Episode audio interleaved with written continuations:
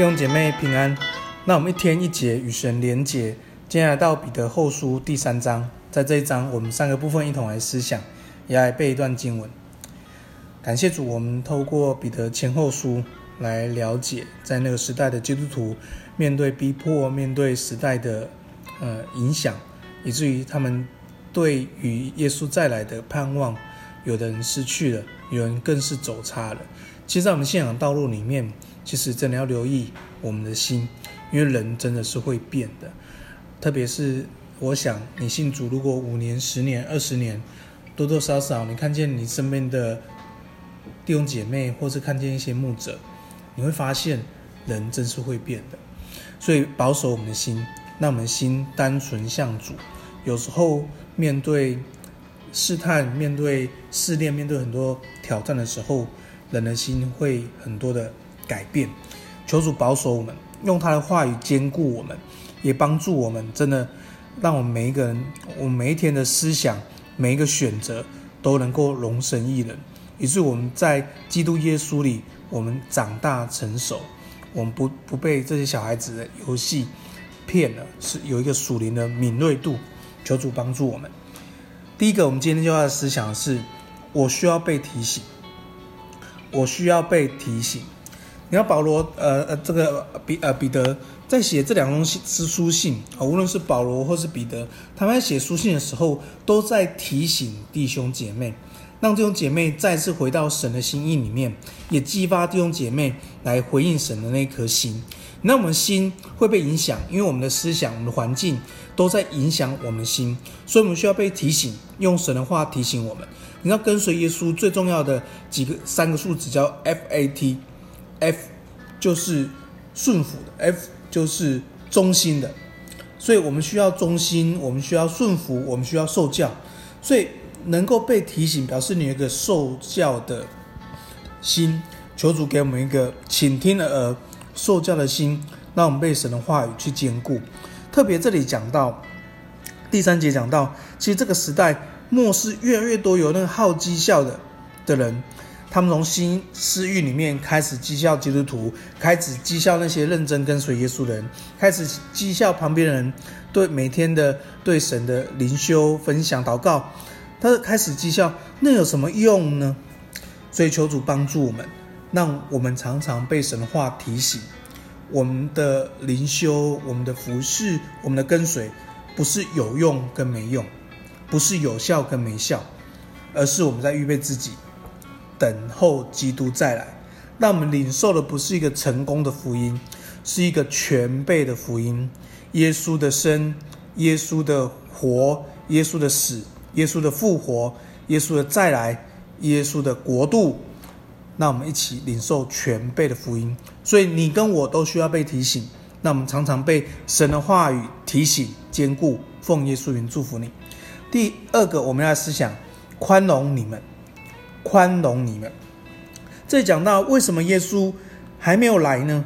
你知道，主要来的日子像贼一样，是非常快、非常迅速，在我们不知道的时候就来。那耶稣为什么还没有再来呢？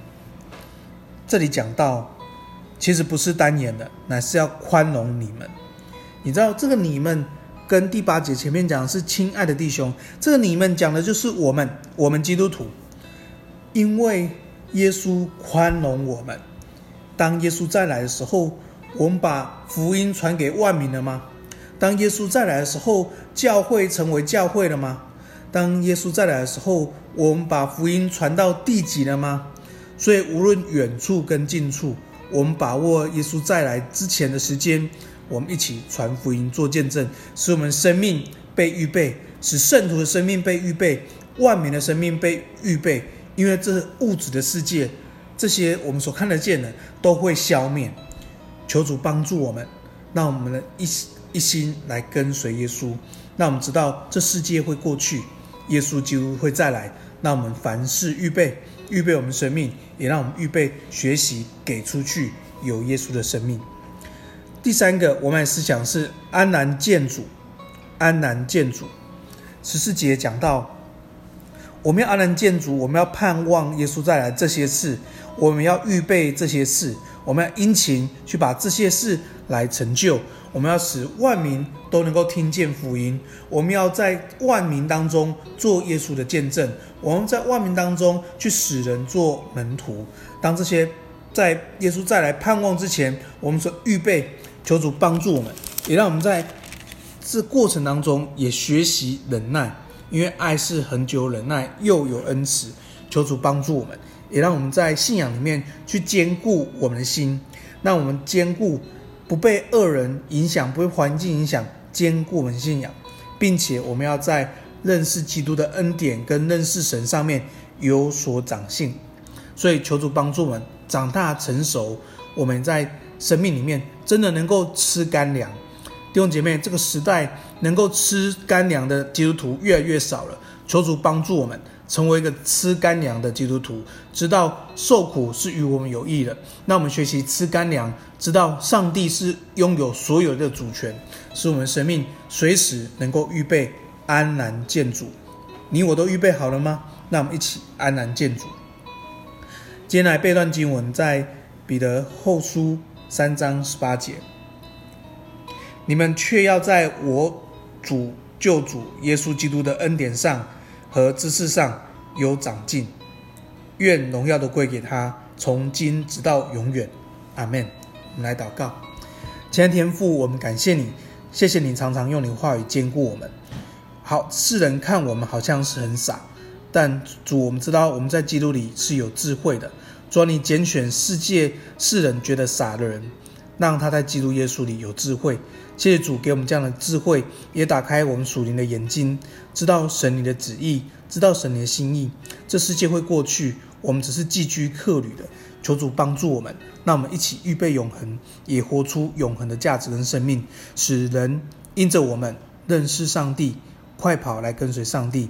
谢谢主，让我们有一些有许多的这些属灵的伙伴，我们一起在神的国度，我们吃干粮，心存感恩。持续奔走到天路到底，赞美神。我们将祷告，奉耶稣的名，阿门。